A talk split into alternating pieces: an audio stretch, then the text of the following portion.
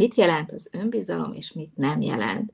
Nagyon fontos ezt az elején tisztázni. Általában, hogyha önbizalom kerül szóba a coaching során, ami egyébként nagyon gyakori, akkor mindig először megkérem a kliensemet, hogy ő szedje össze, hogy számára mit jelent az önbizalom, és csinálunk erre egy szabad asszociációs gyakorlatot. De nagyon fontos, hogy mi is segítőként tisztában legyünk azzal, hogy tényleg mit is jelent valójában az önbizalom. Nagyon sok kutatás, illetve tanulmány szól erről, és hát van egy szubjektív képünk is, a gondolataink, hogy mi az önbizalom. Nagyon sokszor azt feltételezzük, hogy ez egy érzelmi állapot, tehát azt, hogy jól érzem magam, erősnek érzem magam, és, és azt érzem, hogy mindent meg tudok csinálni. De valójában az önbizalom az nem egy érzelem.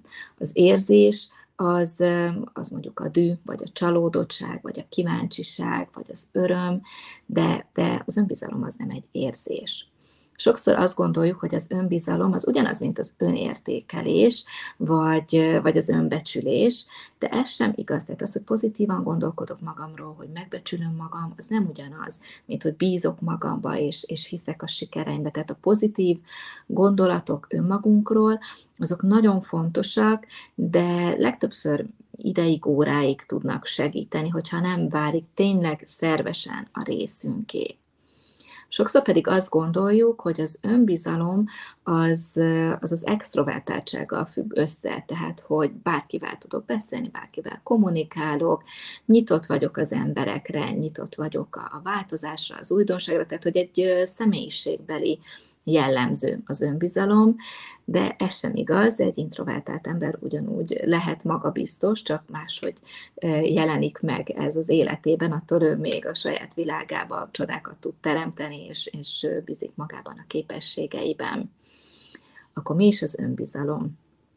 Fontos azt is megnézni, hogy ugye általában különböző helyzetekben jelenik meg az, hogyha valakinek alacsony az önbizalma. Nagyon sokszor van egy önmagunkkal való kommunikáció, egy úgynevezett self ami, amiben magunkat becsméreljük, negatívan gondolkodunk magunkról, bíráljuk magunkat, ez is lehet az alacsony bizalomnak a jele, de ezt egyébként azok is meg tudják tenni, akinek magas az önbizalmuk, csak bizonyos helyzetekben nagyon-nagyon maximalisták, és, és van ez a, a belső fegyelmező ö, szülő, aki, aki egy kritikus szülő, és, és így beszél magával. De hogy érdemes ezt is megfigyelni.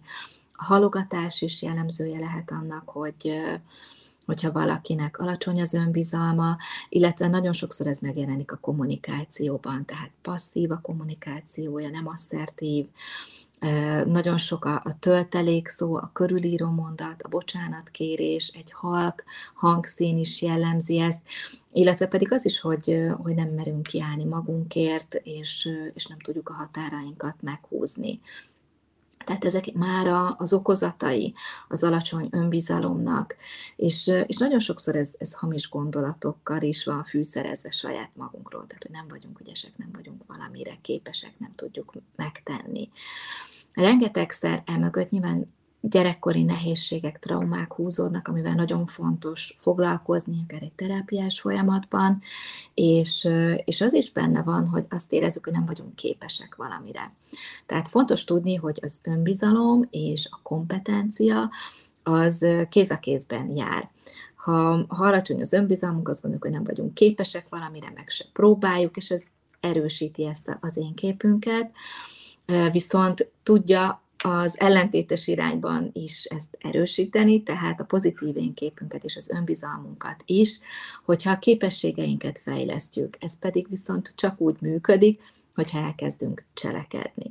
Tehát az önbizalomnak van egy nagyon fontos olyan meghatározása, hogy valójában ez egy képesség a tanulásra, a fejlődésre, hogy hajlandó vagy próbálkozni, nem félsz a kudarctól, a bukástól, hanem tudod azt, hogy ez annak az eszköze, hogy te egyre jobbá válj, ügyesebbé válj, tehát hogy barátunk a kudarc is, nem kell félni, hanem, hanem az erőforrásunként használni és tekinteni rá, és elkezdünk cselekedni, apró lépéseket tenni, kilépni a komfortzónánkból, mert ez fogja valójában az önbizalmunkat legjobban erősíteni, tehát nem csak a pozitív gondolatok, nagyon fontosak, a megerősítések, az önbecsülés, az önértékelés, az is egy, egy alap szükségletünk a jó működéshez, de hogy kezdjünk el cselekedni, hogy ne féljünk a változástól, vállaljunk felelősséget magunkért, és cselekedjük, fejlesszük azokat a képességeiket, azokat a kompetenciákat, amire azt gondoljuk, hogy,